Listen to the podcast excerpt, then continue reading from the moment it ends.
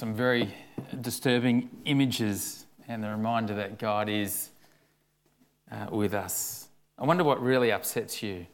I wonder what makes you mad. Um, what gets your gets up your nose.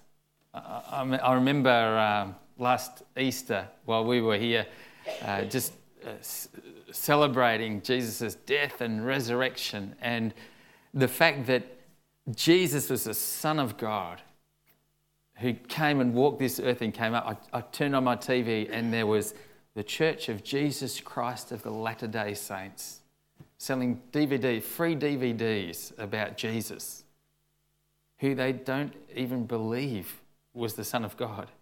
And saying, you know, get this free DVD. And this week, um, you, you, know, we were in, many of us were invited to go to the Christadelphian church to learn about the, how to read the Bible and how to get into God's Word. And they don't believe in the Trinity. They don't believe that Jesus is the Son of God. And yet, so many people are caught up and think, I just want to get to know a bit more. It makes me angry. It really makes me angry. Uh, you know, when we turn on our uh, TV and read about a little girl being taken and, and going missing, and uh, how we think and try and just grapple with the fact that someone might have taken this little girl, uh, it makes you feel really mad. You know, I get mad when I think about the wars that uh, go on, and I think about um, in Sudan where so many people are so vulnerable to armed forces coming and raping the women and taking and killing the men, and that kids are getting kidnapped and you know, when I think about the things that so many countries, like our friends from Congo Zaire, have, have been through as well, um, it really makes me mad. I wonder what gets you mad when you see images like that. It makes you think does God really see this stuff? You know, does he know what's going on? Does he feel it as deeply as he should? Does God have a plan kind of for turning this all around. And this morning, we're looking at a God who hates injustice. And um, I, I, if you knew someone who's a seasoned musician, you know, someone who's a great musician, and if you wanted to make that person just go really crazy, uh, what you could do is just go up to that seasoned musician and start singing just about a quarter of a tone off key. You know, do that the next song we sing, and they're going to be going crazy because just a little bit off key, it will drive them wild. Someone with perfect pitch who hears that will go crazy. You know, if you're a gourmet chef and you're cooking up a beautiful meal, you know, uh, getting a, a, maybe a lovely Scotch fillet, and on top of it, you've been cooking it just right, and you put some, you know, lovely uh, kind of gourmet sautéed mushrooms on top of it, and you've got some nice pate around it, and you presented it just beautifully. If you want to drive that gourmet chef crazy, just say, Have you got any no name sauce around when they serve it for you? I mean, it would just drive them mad because that, they would just hate that. And you know, if you want to stir the passion, raise the uh, anger of an indescribable God, then here's a good plan. Ignore the poor, neglect widows and orphans, devalue someone who's got a different colour skin to yours. Uh, turn away uh, people who are homeless or hungry and stand by while innocent people uh, are getting um, oppressed and victimized. It really doesn't take too much to get God really upset when it comes to issues of justice. He hates it. He fires up quickly and he fires up in a predictable way. He's sensitive to injustice. And it's not just a sign of some uh, God who's kind of got a quirky upsetness about these things. no, no, it comes right out of his character. God is a perfectly just being. He is a God who is just. And when you're being perfectly just, just like a musician, you can't help it when someone's off key to notice it. Just like when someone's, uh, you, you, know, really uh, wrecking a beautiful meal, the chef can't help it. It bothers him uh, overwhelmingly. It's maddening to God. It's upsetting when injustice takes place. Just to set the record straight, uh, human beings, we're not uh, perfectly just beings. Uh, that's why injustice doesn't really matter so often to us all the time. I mean, uh, the oppression that we see, the anger, the hatred, the things that we see on our television, the things that we read about, uh, sometimes we'll open the newspaper and look at it and it might catch our attention just for a few minutes, but rarely does it really cut us all the way to the heart, to the core. And very rarely does it cut us so much that we actually act as a response of seeing injustice take place. Truth be told, uh, most of us really settle for a course in our lives where we kind of just expect injustice to happen this side of heaven. We just think that's what we've been uh, brought up in, that's what's around us. And we kind of see injustice and, and we wonder whose job it is to right that wrong. Whose job is it to put it right? And we kind of think that, well, shouldn't those people that are making laws in our land, you know, like the parliamentarians, shouldn't they be doing more to uh, deal with the issue of injustice? You know, we think, what about the police? Can't they get onto this earlier so that it's not as bad and can they do something about it? And we think, you know, what about those social workers or the welfare people? Well, what's wrong with our society when these groups aren't acting fast enough?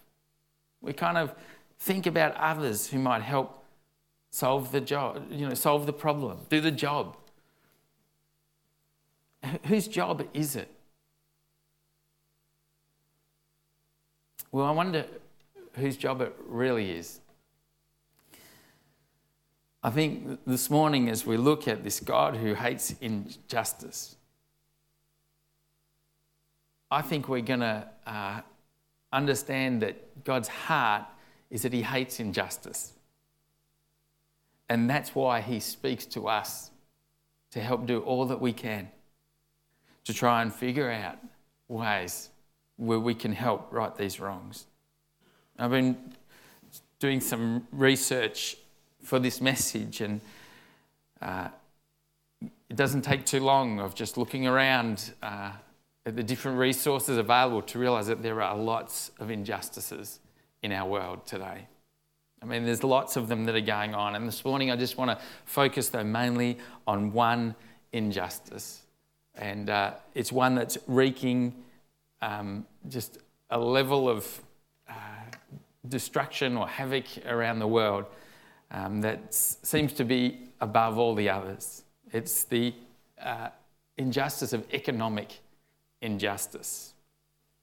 Now, there's uh, lots of things that are going on right now, like environmental injustice, and there's issues about, you know, um, the sanctity of life, you know, uh, injustices. And there are issues about women's women, uh, women's rights and, and children, the way they're treated. And there are so many, you know, war, all the different things that are going on. But I just think if we hit this morning, the main one, the, the one that seems to stare me right in the face of economic injustice, then we'll be having more than enough to challenge us for this message. You know, the truth is that God really hates economic injustice. Most um, informed scholars who have studied this for a long time are really of the opinion that if um, our generation, that in our generation, if we don't take some radical uh, you, you know, steps right now to end economic injustices um, that are so much around us in our culture today, then future generations are going to look back on us and say, what were they thinking? You know, what were they thinking back there in 2007 when there was so much inequality in the world and yet they stood by? Um, people are sort of saying it would be like what we do now as we look back on the stories of the Holocaust and how people just, you know, the silence kind of allowed so much of it to happen. And there seems to be a lot of truth in what those people are saying. Did you know that in the last 24 hours, uh, while you and I were sleeping last night, and just 24 hours back, um, while we were in our beds in our comfortable homes, 30,000 children died because of hunger and easily preventable diseases. Most of those deaths are due to people living in extreme poverty. And they died because their drinking water was, uh, didn't have purification aspects, and they got sick from drinking it, and they died just like that. They died for uh, lack of a kind of like 20 cent uh, pill that would be widely available to us and to people in developed countries. And uh, it just wasn't available to them in their situation where they were live, living, in their setting. And um, tonight, another 30,000 children will die. It just goes on 365 uh, days of a year. And I think, you know, what does God, what does that do to the heart of God? You know, how does that make him feel? And what does he do, do when he sees that? You know, right here in Australia, we're um, a, a real wealthy country. We have so much. And one of every seven children born in our country is born into poverty. Um, Three million families in our country can't feed their children. Uh, you know, three square meals a day. They don't have the means. Australia has, um, the, the, Age in, in an article said that Australia has by far the most overvalued houses in the Western world, with prices 52% higher than um, justified by rental values. That's an OECD uh, finding. In a new analysis, The Age reported of the housing boom sweeping the developed nations, uh, the price of housing relative to incomes is 50% higher in Australia than in other countries as a group. Uh, it's true that during the last decade or so, average house prices relative to income have almost doubled. The proportion of first home uh, buyers has fallen by about 20%. Average monthly payments on new uh, loans have risen by 50% to almost uh, to $500 now. And the proportion of low rent homes have fallen by at least 15%. Opportunities to rent public, public housing has fallen by at least 30%. And the truth is that many Australians now cannot find affordable housing to purchase a home and people can't find affordable places where they can live. Um, and you might say, well, maybe they should just, you know, try and work harder. But the truth is that many people are working very hard, but their level of income stops them from ever getting to a, level where they can just pay the rent, pay their own food, and have enough left over to save so that they can get a deposit and so it's very hard. So people are in a cycle of renting for their whole lives and, and never getting out of that. And as I reflected on this, one of the main reasons is that many people that are poor and live in areas where they don't have a lot of income aren't helped in the way that you and I are. And I wonder this morning, you know, uh, if you and I were to, we were asked for a show of hands, we won't do that. But I wonder how many of us were helped in getting our first house by our family. You know, like where our mums and dads might have helped by giving us a loan or, or helping us have some, something to help towards the deposit.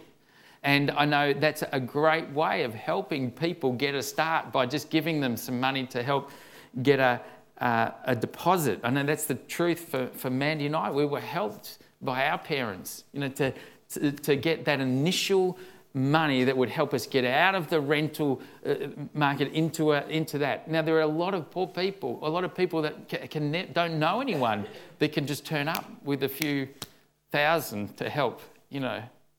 And so they stay there for lack of that kind of help. We've just been thinking now about Australia and uh, some of our needs there. But if you look beyond Australia, uh, you've got to really fasten your seatbelts as you look at economic injustice. And most of you know there's 6.6 billion people in our world at the moment, and 3 billion, almost half of the world's population, live on less than $2 a day. Uh, and half of that, you know, 1.2 billion, uh, sorry, half, so that's half of, uh, uh that's almost half of 6.6 billion live on $2 a day. And of that half, 1.2 billion live on less than a dollar a day. Now you think of that. What, is it, what would that mean to a parent who uh, watches, you know, watches the little jacket that their uh, child have falling apart and thinking, I live on $1 a day. How am I ever going to get my child a new jacket?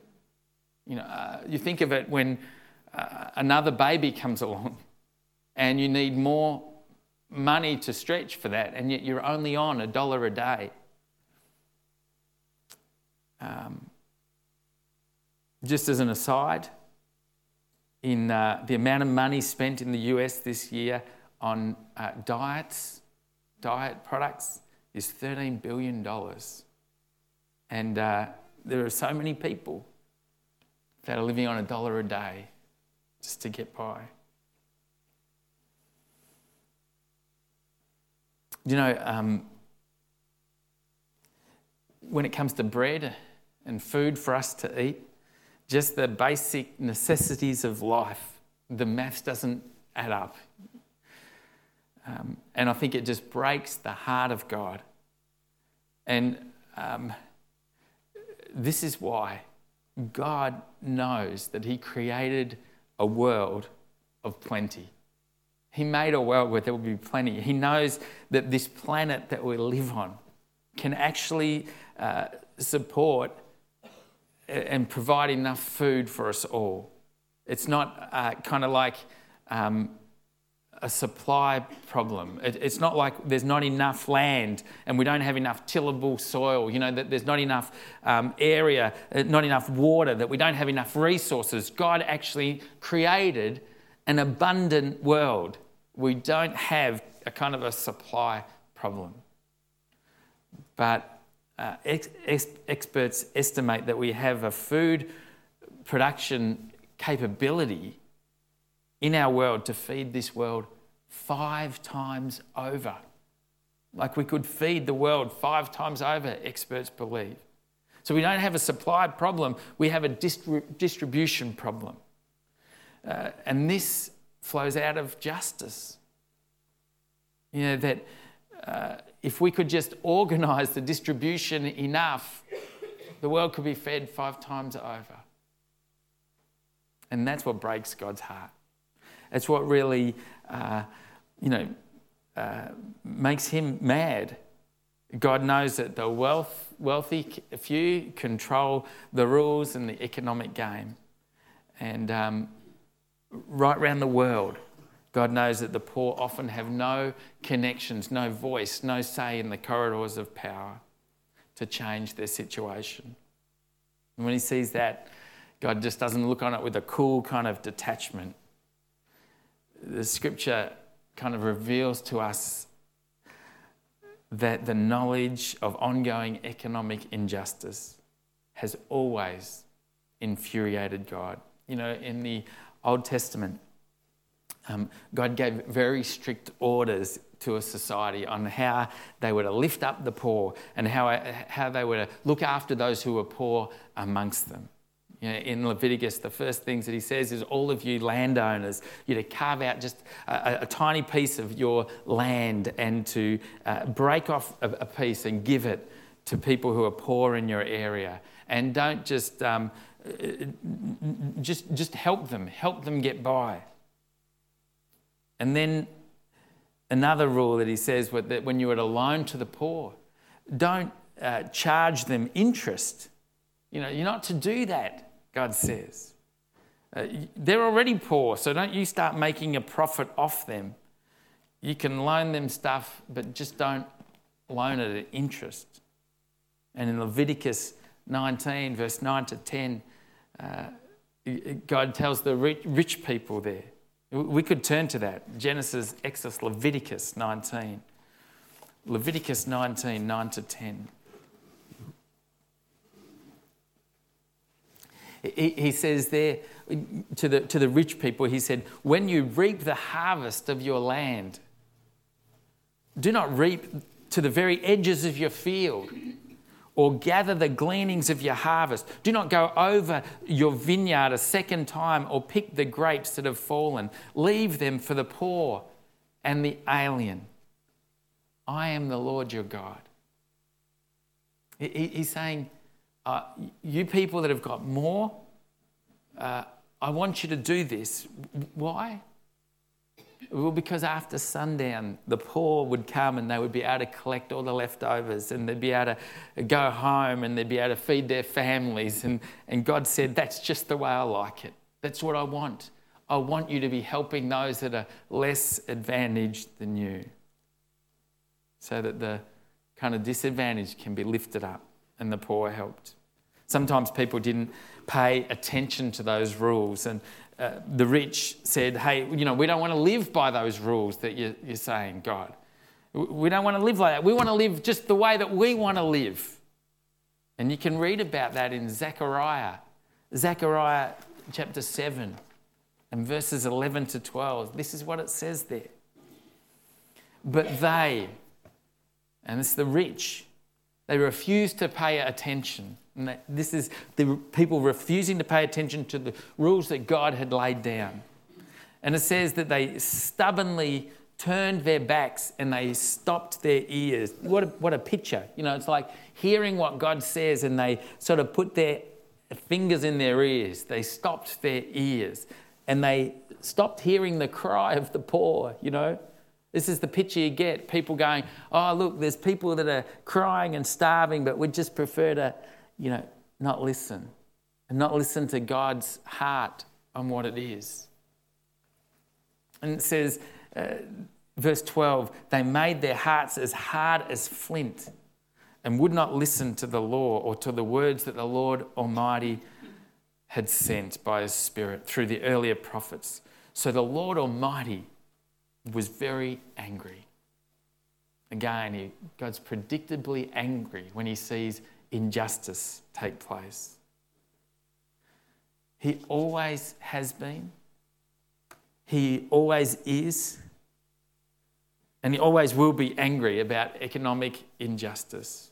When the rich oppress the poor, and when the rich aren't trying to do all that they can to lift the poor out of their plight. Now, occasionally God's people would pay attention and they would listen and they'd say, okay, God, you know, we're listening to the rules that you'd laid down and, um, and, and we're obeying. And at these times, He would pour out His favour on the people and He showed compassion to the poor. Look what it says in Isaiah 58. Isaiah 58, in this beautiful uh, passage, verses 10 to 11. It says, And if you spend yourselves in behalf of the hungry and satisfy the needs of the oppressed, then your light will rise in the darkness and your night will become like the noonday. The Lord will guide you always. He will satisfy your needs in a sun scorched land and will strengthen your frame. You will be like a well watered garden, like a spring whose water never fail. God said, I'm going to open the windows of heaven. I'm going to pour out blessings on the people uh, who have economic means if they're trying to use their means to lift people up who are impoverished. God's going to say, Have a heart for those people and, and have, have a heart, and I'm going to lift you up. Perhaps the key verse um, in the Old Testament is the one we read earlier, Micah 6 and verse 8. And many of you may know it and maybe have memorized it. And it says, He has showed you, O man, what is good. And what does the Lord require of you? To act justly, to love mercy, and to walk humbly with your God. Now, I've looked at this passage a number of times and studied it a number of times. And I, I don't think it's actually doing any um, like violence to the text to kind of um, think of it like this way.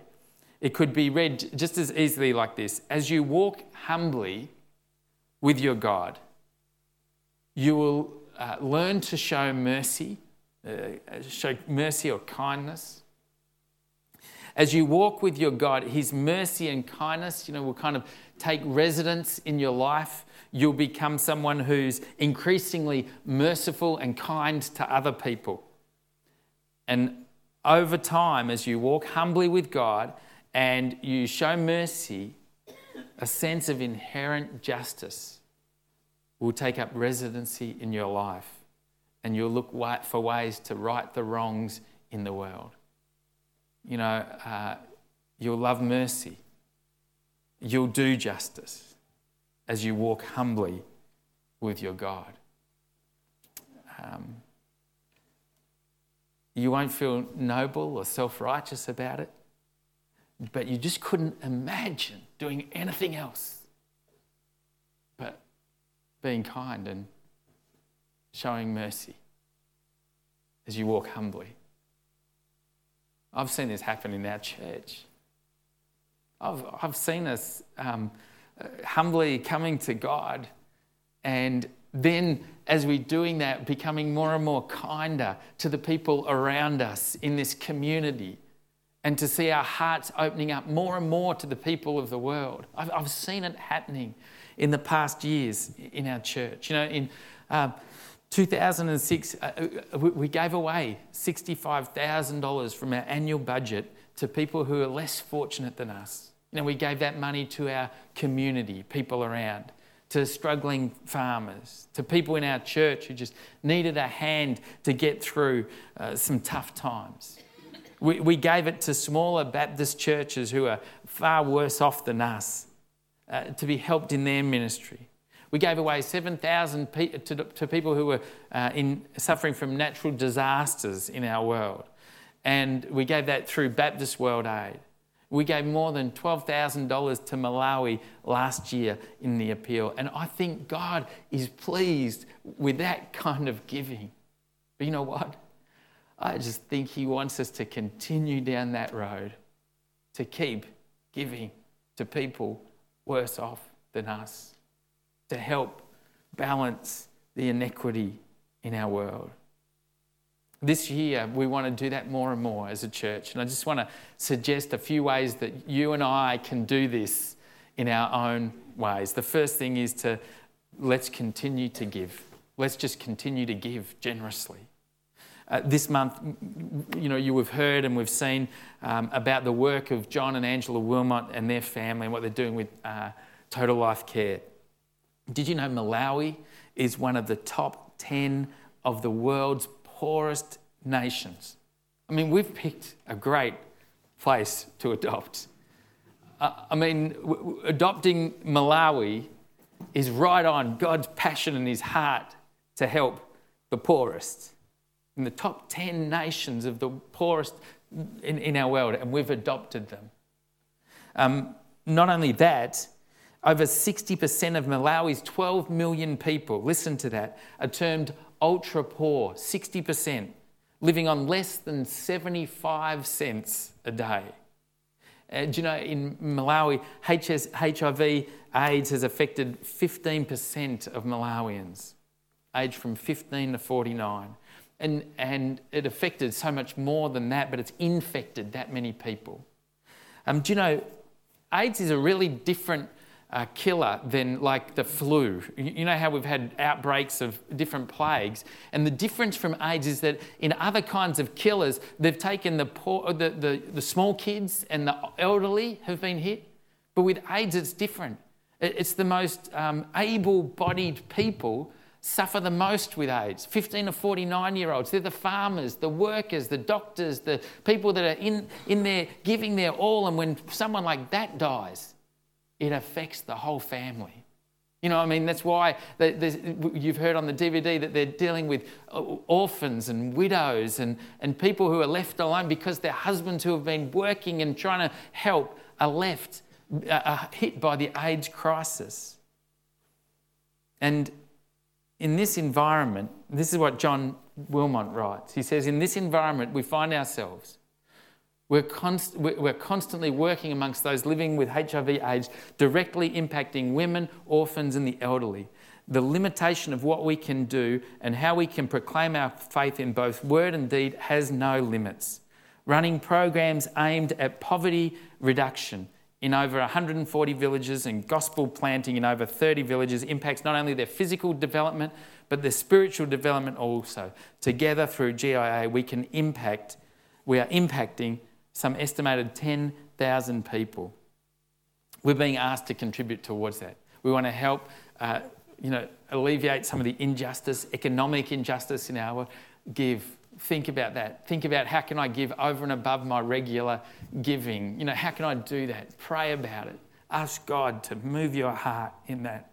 Uh, another way um, is not only let's continue to give, but let's continue to put our, ourselves in the place of challenge. You know, every time when you pick up a newspaper, you can go to the sports pages or the front headlines but you're not going to find out about world poverty by looking up our newspapers and, and just trying to find little things like that. You, you need to search for information. You need to uh, put yourself in places where you will be challenged. Um, one of the ways we're doing that is we're sending five people, our church uh, is sending five people to go right over to Malawi to meet John and Angela Wilmot to meet the different families that are over there and to, to see what's happening, to smell, to touch, to feel, to see what's going on. And we've got uh, five people that are doing that. Mark Docking's going. Um, Gail Hill's going as well. Carolyn and James Punton are going. And uh, uh, Naomi Campbell as well. Nicole Campbell as well. And they're going soon. And they're going to go and arrive there and meet the people and understand. And, and do you know what they're doing? They're saying, God, it's just not enough for me to imagine what it's like. I want to put myself right in the place where, I, where you just wreck me. You know, where you put so fully on my heart the injustice in the world that you changed my life forever. You know, this is our first trip like this uh, for this, this year that we're doing with the adopted people group. But you know what? We're going to be hopefully doing another one next year. And I just challenge you say, God, you know, is this something you're calling me to do? And start saving and start getting ready for next year's one. I think continue to put yourself in the places of challenge. Let's continue to give. Uh, so, what about you? Is God calling you to go to that next year? I think the other thing is learn all that you can. Um, there are some incredibly um, informative websites. Uh, one of the ones that you can go to is uh, Micah Challenge. Just look that up on the internet. Um, the One campaign, one.org, uh, www.one.org is a great place to start learning more about it. Just look up, you know, poverty.com. Look up different places and find out what's going on. But educate your mind about it. There's some great books. I've just ordered um, a, good, uh, a good book, The End of Economic Poverty. Um, uh, is one that I've, I've just uh, ordered from the library that's coming in. I'm going to be reading all about that. And there are so many great books that you can um, get into, but educate yourself. Make it your responsibility to find out about the injustices that are going on. Pray about it. Let's, let's pray about it. Let's continue to give. Let's continue to put ourselves in places of challenge. Let's learn all we can. Let's pray. Let's pray that God would continue to use you and me and our church and other churches and people all over the world to help right this wrong. And the final thing I want to say is let your voice be heard. Um, let your voice be heard. Uh, today, we're in a real political environment, aren't we? I mean, everyone wants our votes at the moment. It's kind of exciting. Um, this is a great opportunity to let your feelings be known. It doesn't matter who you, you, you're going to vote for, but you can let everybody know. Let John Howard know. Let Kevin Rudd. Let all the political parties know that you care about injustice and you want our, our uh, country to be doing more to help reduce the debts of the poorest poor, to help give more of our uh, GDP away over, you know, to other countries that have less, to help continue to do some of the agreements that we've made um, in the past and to, and to fulfill those. You could do that. You could write a letter just asking that. It'll make a big difference. If you go to one.org, you can sign a petition uh, that will go to the world leaders. And Micah Challenge, too, have those ways. You can just put your name to that. That's a voice that will be heard straight away. I said one more thing, didn't I? This is one more quick one. If you can use your skills that you have in a way that helps the poor, do it. I've heard about a guy in our church who's studying uh, medicine and he's tried to get, he's organised it so that his prac can be done over in Nepal. And he's going to be uh, over there so he can get to know that in his medical training. He can use that and actually start to say, God, what are you doing? How can, you, how, how can I serve you more in my work? If you're a you know, painter or a builder, why don't you find some places that are the most poorest places in our community, you know, and, and give it a good once over, you know, help them out. Or if you're an accountant and there's people that are just, you know, are really needing help, why don't you volunteer some time helping them? See how you can help use your skills to right the wrongs. You know, uh, God really cares about injustice. And He's put us here on this earth to help do all that we can no matter how small, no matter how uh, big, to help right the wrongs. And I just pray that as you consider all these kind of things, letting your voice be heard, learning all you can, praying, considering places how you can put yourself in the challenge, and continuing to give to help do your part to right the injustice, the economic injustice in our world. Let's pray, shall we? Oh God, it's no wonder we have surrendered our lives to you. It's no wonder that we've uh, given everything over to you because we see how much you have loved us and you love this world. And today, as we've seen what your heart is when it comes to injustice, we just see that you are a God who is so just and right and wants right things to be done. And we just want to echo your sentiments, God, in our lives. We want to live our lives in a way that is uh, standing up against injustice wherever we see it. Oh, God, would you move our hearts deeply? Would you move our church? Would you speak to us in our daily lives, God, about ways we can continue to practically help? God, we just pray that as we walk humbly with you, that we would grow more and more in our mercy and kindness towards others. And just the natural outworking of that would be that we would be a church, that we would be a people that stands up for injustice, stands up against it. And we ask these things in your name. Amen.